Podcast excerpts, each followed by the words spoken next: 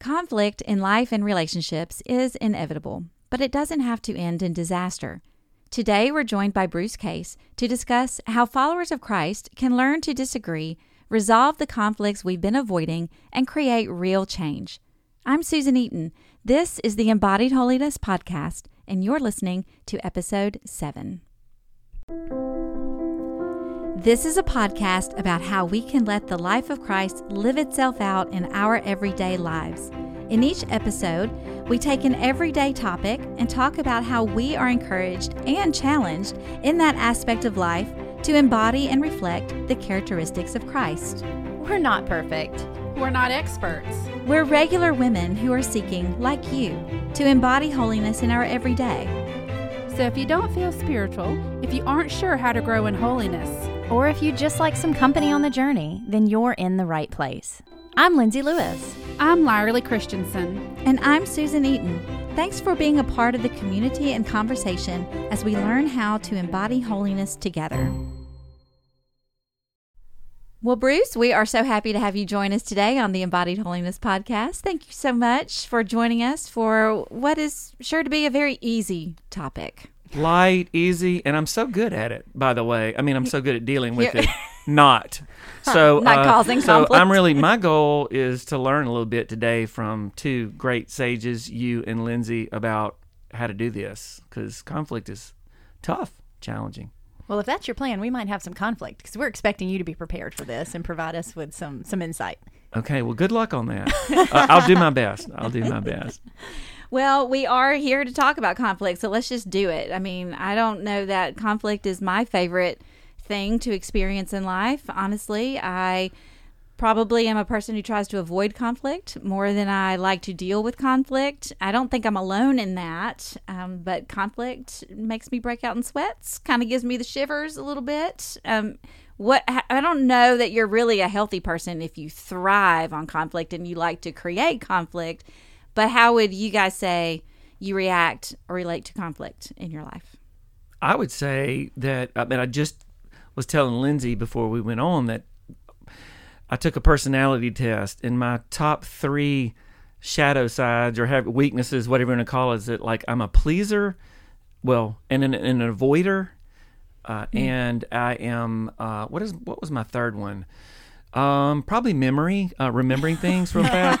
but but the two things though, it's like I am especially geared to uh, really struggle in this area. So this is a hard area in my life that I I constantly need to get better at. Mm-hmm. Well, you know, Bruce, I teach conflict resolution and I help hmm. people to become more assertive communicators. But sometimes I yell and sometimes I'm mm. a bully. Mm. And sometimes I avoid when I shouldn't. It's not easy. Even even when we think we have all the quote unquote answers, right? We've read the book, we've taught the class. Conflict is really, really tough, especially when the stakes are high and when it is a relationship that you care about um, or a situation that you care about. So I think it is hard for all of us. Mm-hmm, I agree, and we're we're in a culture that is fueling conflict very often I mean, it, if you don't see the conflict in the world, you're not looking. It we live in a culture of canceling and cursing. I mean, we cancel people out that disagree with us. We will not listen to them. We don't want to hear their side of things. We don't want to invest that time to listen to where they're coming from and understand them. We just want to cancel them out, make them an enemy.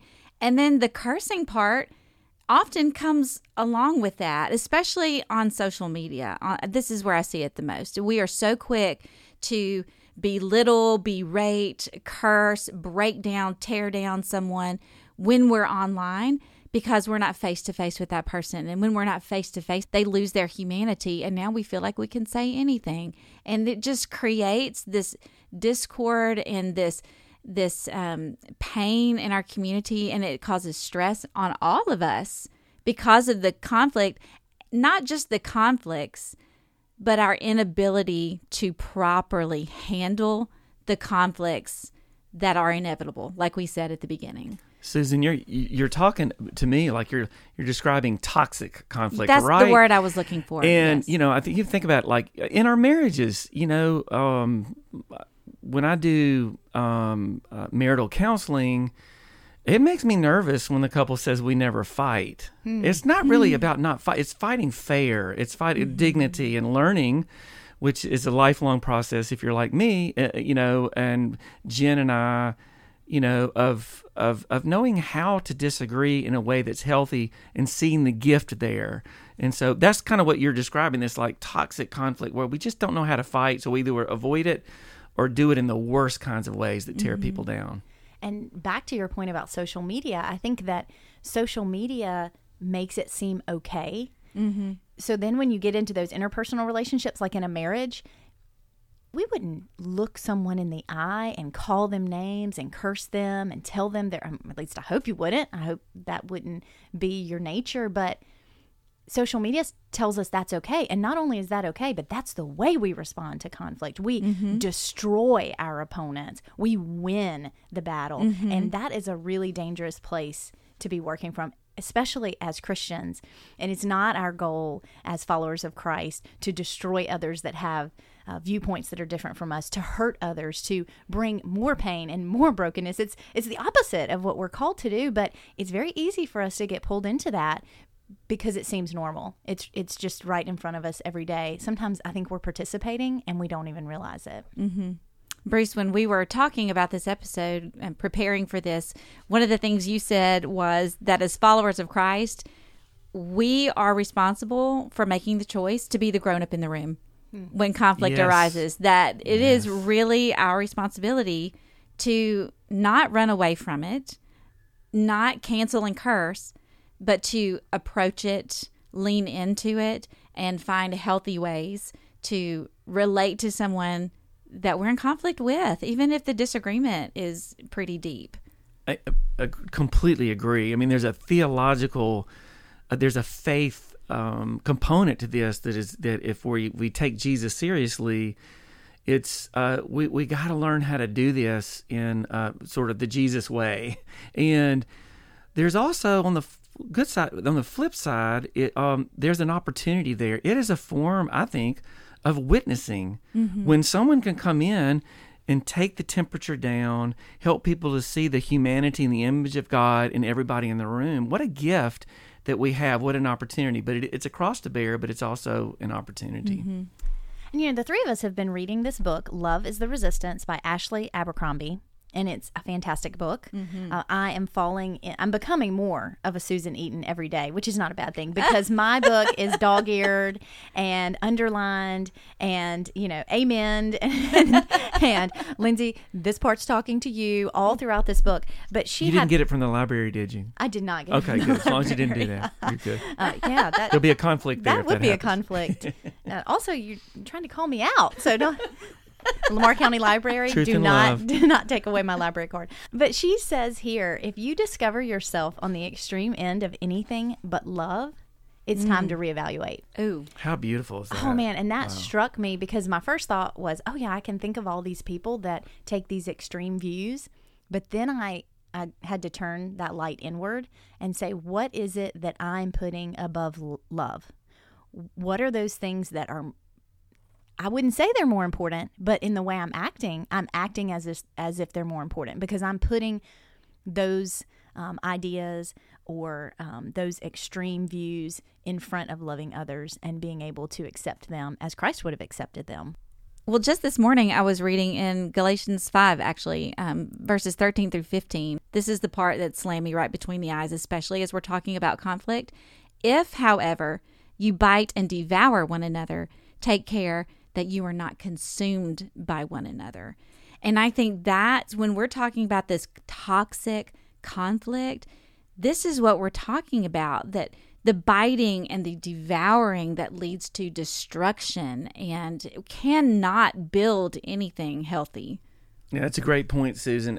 And I would say, is not all of Scripture this meta narrative about this conflict, this kind of mm-hmm. unresolved? I mean, ever since Cain killed Abel, you know, I mean, it's like, oh my goodness, you know, am I my brother's keeper? And all of a sudden, you could just about throw a dart at your Bible, and on every page, there's some sort of conflict being worked out between God, God's people, Israel, and their enemies, and then and then it moves on in the New Testament. So I would say that is so important. This narrative is trying to mark us all as people who become ambassadors for Christ, right? Paul says that. Um, the gift of love, if I do anything without the gift of love. And so this engaging conflict becomes sort of a, a way of life to do it healthy. And I think the more we do it, the stronger we, we grow. And then to think of Jesus was ultimately the resolution to the conflict between our sinful selves and God the Father. And so we have to model our behavior after Jesus. And while many of us like to think that we are modeling uh, Christ behavior when we're thumping our Bibles and we're destroying our opponents with, you know, this scripture or that scripture, that's not what we saw lived out in the life of Jesus. And Bruce, actually, while we were talking, you said something about reframing conflict and seeing it as a gift. Could you share a little more about that? Sure. I, I think that for me, as an avoider, I have to think of it as a gift. Now, this, this is not something on social media, but something I know that I have to address and resolve.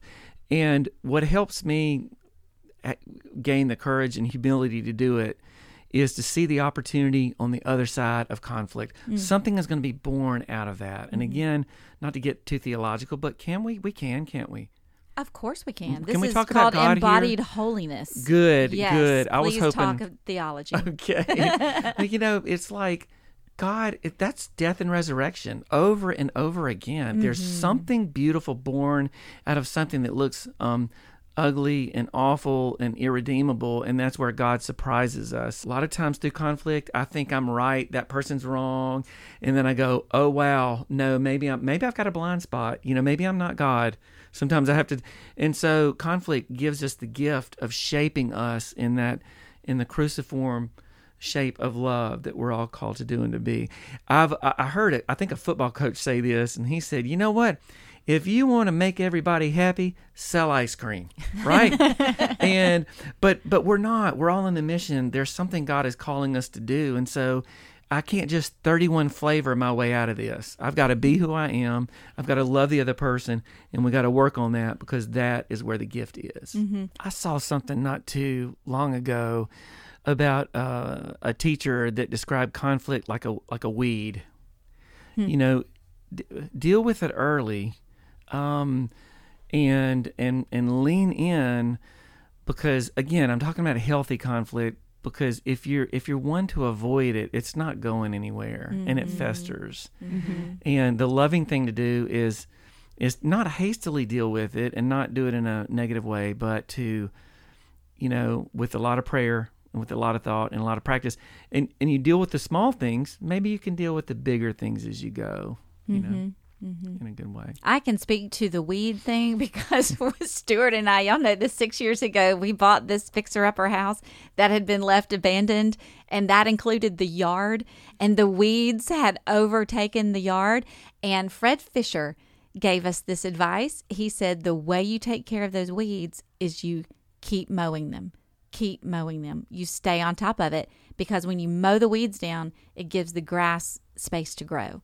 And so that's what you're That's talking about with conflict is I need to address this quickly. If we didn't stay on the mowing, then the weeds would have gotten out of control. If I don't stay on top of, oh, I sense something is brewing here between me and this other person or a group my group I'm in and this other group, if if we can stay on that and tend to those things before they fester, before they grow, before they get out of control, we're better able Amen. to yes. to let it be a healing thing and a gift like you're talking about.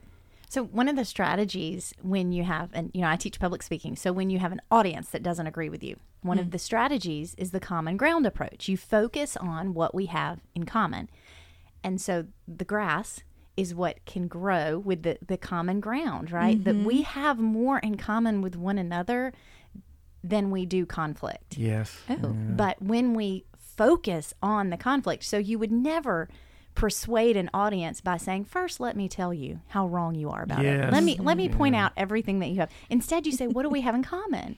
And that's how we build that relationship, and then we begin to build trust. And once you have that foundation of trust, now we can move into a place of responsible conflict, conflict that um, we can we can grow from, conflict that can be a gift.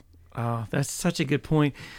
In, in thinking about that, Lindsay, there, uh, kind of building on that strategy. I don't know if you've heard of it. I, I'm sure you've heard of everything I'm about to bring up because you're I've you heard teach it. everything, absolutely. I was I was I, was- I was at a um an interreligious conference, all these religions, and it was uh it was at Lake Junaluska, and there was this woman who's a rabbi in New York State, and she did a she did a presentation on can we talk, and talking about talking about difficult things, and she said one thing I do a lot when there's a there's um, chaos or there's there's disagreement or there's a high emotions is one great uh, strategy is to get curious.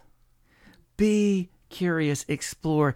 Hey y'all i'm noticing that the room that there's a lot of emotion right now do y'all feel that so that it- you're helping everybody raise the awareness of what's going on or even if someone says something that really pushes your buttons instead of going into that full-fledged i'm leaning into you it's like tell me more lindsay tell me how and I've I've- I've used that a few times. Um, I hadn't bat a thousand on that, but still, I found that to be a good strategy as well. You know why I think that works so well? Is because deep down, we all want to be heard. And when we're in conflict, too often, everybody in the conflict is trying to speak and be right. And when you feel like you're being run over or your opinion doesn't matter, that your words are not being listened to, what are you going to do? You're going to get more into that fight mode. Your heart rate's going to go up. You're going to be more emotional and you're going to react out. You're going to start fighting. Yeah, you're because you, going you to are fight. threatened. You That's feel it. threatened Yes. now. And it is such a, a magical tactic to say, let me hear from you. What are how are you feeling right now? Wait, the questions you said that she asked. I mean, because I think that diffuses things because like I said deep down, I just want you to hear me. Hmm. Maybe I don't even have to be right. Maybe that's not really what I want, but I feel like I have to act like that because you won't listen to me. So now I have to fight for my right to be heard. But if we'll just listen to one another to begin with, then we can all relax about it. You know? Yeah, that that's really a struggle for me though. I tend to stop talking, hmm. but that doesn't mean I'm listening. Mm. In my brain, I am building that case against you. Oh. And yep. I mean, I guess I'm just I mean, I'm just really putting it out there, but this is so many times how I respond is, okay, I'm going to let you talk. But the whole time, I'm just getting ready to destroy your argument. That's not seeking a resolution. That is seeking to win. And that ties back to mm-hmm. My ego has taken over, my pridefulness. Mm-hmm. I, I'm not coming from a place of wanting to find a common ground. I'm not coming from a place of wanting true resolution. I just I just want to be the winner. And I think a lot of us struggle with that. But when we can identify that that is a place we tend to go, then we can stop and reframe and say, okay, this is not this is not the out. What is the true outcome that I want? Do I want to win at all cost, or do I want to resolve this conflict so that I can strengthen this relationship? I was mm. talking to my children the other night. I don't know how this came up. I'm sure it made sense as a great parental teaching moment, but I was recounting yet again to them a lesson I learned as a young 20 something early on in youth ministry. And I was having a difficult night with 35 senior highs who wanted to do anything but be respectful to me. This I was probably 21 or 22 years old. So you're already starting off with I feel like I have to demand the respect a little more because I'm so young and you're not looking at me like the 40-year-olds or you know in the room. And so these these kids were just not getting it together and I made the choice to um remove some of them from from the youth group Expulsion, time. expul- Um, the expulsion what part You of people out of I, church. I Susan? just kicked them right on out of there. they had a choice. I gave them opportunities to choose, and they would not choose. Okay. And I may have said something in the form of what part of leave don't you understand? Okay, so it was just really not a great Whoa, moment. No you know? soup for you moment it from was Susan. not a good moment. So I told them to leave, and here's why I was telling that story. It didn't end the way I wanted it to. So I wanted respect. I wanted to accomplish something good and holy that night. I had something to say. But the way I dealt with the conflict to remove people and to not be patient and to not take a breath and think about what I really wanted to accomplish, I broke down relationships. So one mm. of those young people never came back. You see, one did, one ended up in our wedding. you know, and the other one never came back. And that's why I was bringing it up to my children was you know, think about what do I really want as an outcome and what do I need to do to get that outcome? Because sometimes when every time when we react out of our emotions and in the moment of I'm going to win this and I have got to end this tension right now and I'm going to do it in this very harsh cutting off discrediting whatever kind of way I'm breaking things down that sometimes are not healed. It's so easy to fall into that, Susan. I've, I've I've got ten stories that sound a lot like what you just shared as a youth director. So that must be a great a training ground. Um, what you're talking about too is just self awareness. I mean, what do I want? What am I trying to get out of this? And that is so important because if I want to win or if I'm trying to fix the other person, I, in my opinion, I veered from the Jesus way. Mm-hmm. And that's convicting and that's humbling. It takes a lot of courage uh, to admit that to ourselves and to confess that. But then maybe the course can, what do I want out of this conversation? What do I want out of this conflict? And what we want is um, is to reconcile. God is We reconciling really the entire world that. through Christ, right? I mean, that's the whole point of our entire faith is Mm-hmm. reconciliation, which is the gift of conflict. Well, Bruce, now that we know what we want, what do we do? How how do we engage in better conflict? How do we engage because we know that conflict is inevitable in a way that is life-giving and not um, not taking away. We don't want to lose those souls. We don't want to lose ourselves. So what do we do? Where do we start? I think the first place to start is is you do it carefully and thoughtfully and slowly. Do it with prayer. Um, recognize that here is an opportunity. It may not be pleasant, but if um, if you can listen to the voice of God through this and be very responsive to um, what Christ is trying to do through you, you're gonna you're gonna um, there may be a better outcome and a, a beautiful gift. I think the first thing on a practical turn too would be just be respectful of the other person. In Christian parlance, I'm always talking to someone who is made in the image of God. That person may hate me. That person may be an angry atheist, or that person may think they're superior to me in their religion, you know, and, and think I'm an atheist. but whatever that is, that person was made in the image of God. So it's be, uh, be aware too of like just the balance. Listen more than you talk. Remember that time. you- you Listen somebody out. Let them share. Someone said on a podcast too, and this is sort of in in the same category, being respectful, is that assume that about ten percent of what the other person is saying is true. There's some truth in there somewhere. You may, you know, and and when you do that, it's that common ground. It's you, you're yeah. finding something. You're finding your kinship, and I think that is a, a beautiful way to do it. Uh, is to it's just just assume that there's some truth in there. It may be very little. Find that truth, bring it out, and that'll get you to the next stage. Wait, so are you saying that we shouldn't just immediately send that text message with the first things that pop into our mind? That we should wait and pray and be reflective?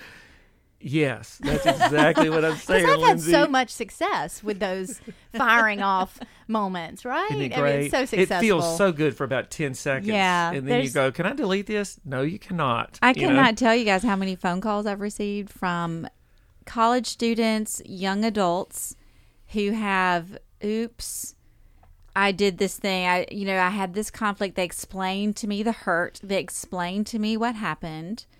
and yet they went online or you know and they wrote something and got the situation fired up anymore even more because they brought other people who were not a part of the original conflict who were not a part of the hurt into that conversation. And then people started taking sides. Oh, no. and then the thing blows up.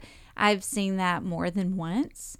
And so i think that in this time in this culture with texting with social media emails for us old people that still email. Yeah. that, that we really have to be careful and think about how do i approach the person i'm in conflict with face to face? How do we meet in person and talk? Yes. and don't have those crucially important conversations online via email via text just don't do it Yeah, Just not don't right in the do moment. it. Mm-hmm. You don't have one of those signs that says coffee helping people do stupid things faster since whatever year. and it's funny because technology is that way that it helps us do stupid Yes. things faster. Yes. And uh, you know, of course, in person when we're having uh, a conflict that is in person, it's harder because you you don't have that back button before you hit send. And I have really been dealing with this a lot with my children because when we come home in the afternoons, I am tired and they are tired and we all have different goals. Because you were talking about what is my goal here? And that's when conflict arises. So mm-hmm. I, I, I feel like you're talking to me when you say slow down. Yeah. listen more than you talk. That has never been my strength. Hence doing a podcast. Hey, let me ask you as a mom, like, and I'm just I'm just curious, like, do you ever name that with your kids? And I bet you do, but like, do you ever say, "Okay, kids, look, long day, you're tired, I'm tired." I mean, is that a mom strategy? I just wonder. this this is a constant uh, conversation I've, I have with my kids two or three times a week. All right, guys, mom should have dealt with that differently. I am tired. I was frustrated and I yelled or I did whatever it was that I did, and I shouldn't have done that. In the future, I'm going to try to do more of this. Next time, you can maybe do more of this and try to give them that. I wish I didn't have to do that as much as I do, Bruce. I But really that's so do. beautiful. Let me just affirm you and just say that is so powerful because you're teaching your kids how to deal with conflict, and we they're like, "Oh, mom can name it." That's just a beautiful. That's uh, yeah. I just I think that's fantastic. So don't apologize for that. That's you're gifting your children. I guarantee you because they're learning how to deal with it. Yeah, I'm giving you. them opportunities to deal with conflict. conflicts. But have, absolutely. yeah, that's exactly what making 'em- my goal is. You're making them tough, Lindsay. Making them way, see all the good, the bad, and the ugly of conflict resolution. Yeah. Uh, you know, powerful.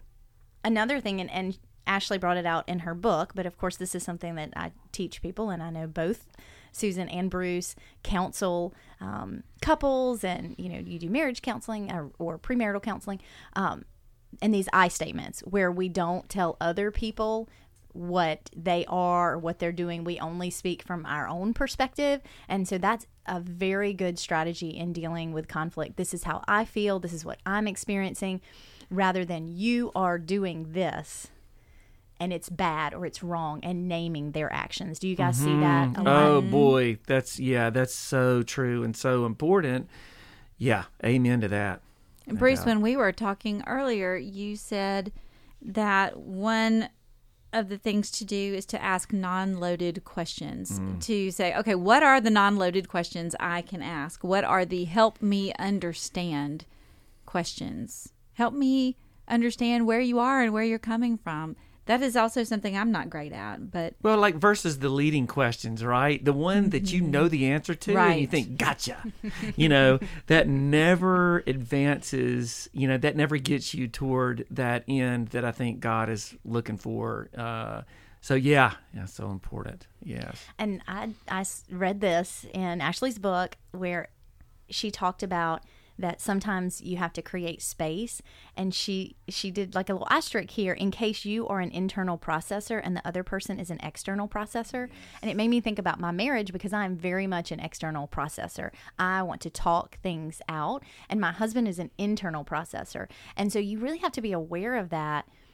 And he can be aware of it and create that space but i also have a responsibility to recognize that the other person needs time to process and and that if I catch them off guard, then I'm putting them in a place that's making them very uncomfortable, and then we're all more likely to be acting out of our emotions rather than um, really, you know, seeking to to resolve that conflict. And a lot of times, when if we do approach someone that we're in conflict with, if we're uh, bringing it up, if we're saying, "Hey, let's talk about this," sometimes we have spent a lot of time already dealing with it and working things out in our head, but maybe they haven't, which goes back to what you're saying. So Give true. them the same ability to process it and think it through and have the time and the space that they need that you've had.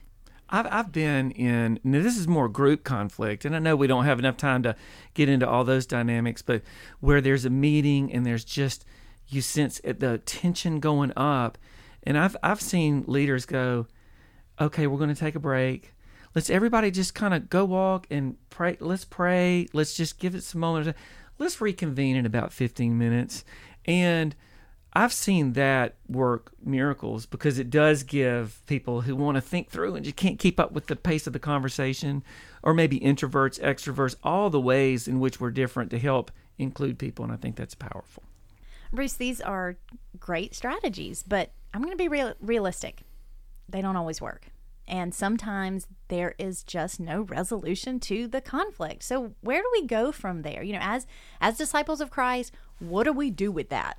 That is, that's the sixty-four thousand dollar question, Lindsay, and I. Um, many don't, and I, I think that's we, we sometimes we want and desire for the right things, and we're you know we are prayed up on it and have prepared, and then all of a sudden, boom, it everything falls apart. For me, when that hap- happens, um, I go back to prayer, and and what I'm reminded is is that I'm I'm not God. I, I'm not going to be able to fix. it. I'm not the Mister Fix It man, and God doesn't really even want me to be that because I think that I just allow myself to be a human being, and then do the internal conflict work. How can I? Um, in a negative sense, how can I not let this person live rent free in my brain? Yeah.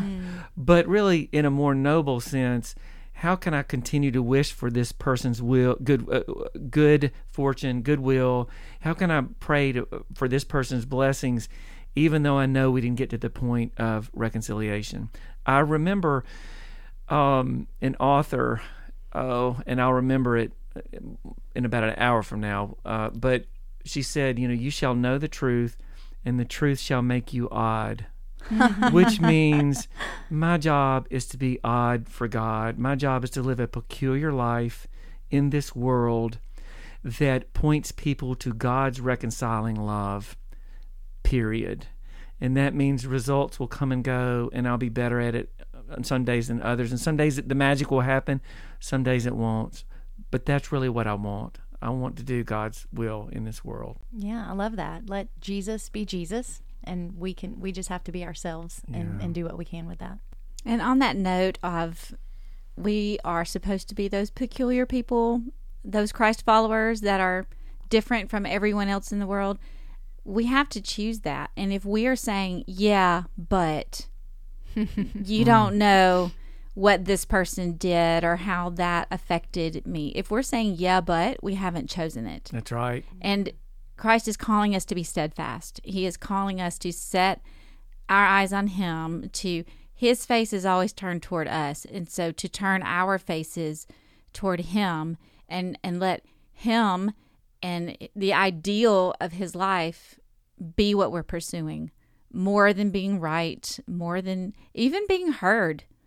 And what Ashley says on page 137 in her book, I think these are great questions for us, and I would like to leave us all with these. She says, What are you growing when no one is watching? What are your faithful, ordinary practices that are keeping you steadfast, that are keeping your face turned towards Christ, that are keeping you moving towards that ideal? And will they sustain you when conflict calls? Not if conflict calls, when conflict calls. And I think if we can continue to ask ourselves those kinds of questions, lean into those things, and do the uncomfortable work of being peacemakers and people who are going to love in the face of conflict, in the middle of conflict, then we're going to be getting this right more than we get it wrong. Thanks for joining us for today's episode of Embodied Holiness. You can find all the episodes, as well as links to resources and bonus materials, on our website at embodiedholiness.com. We also invite you to join the community on Instagram at Embodied Holiness. We'll see you there.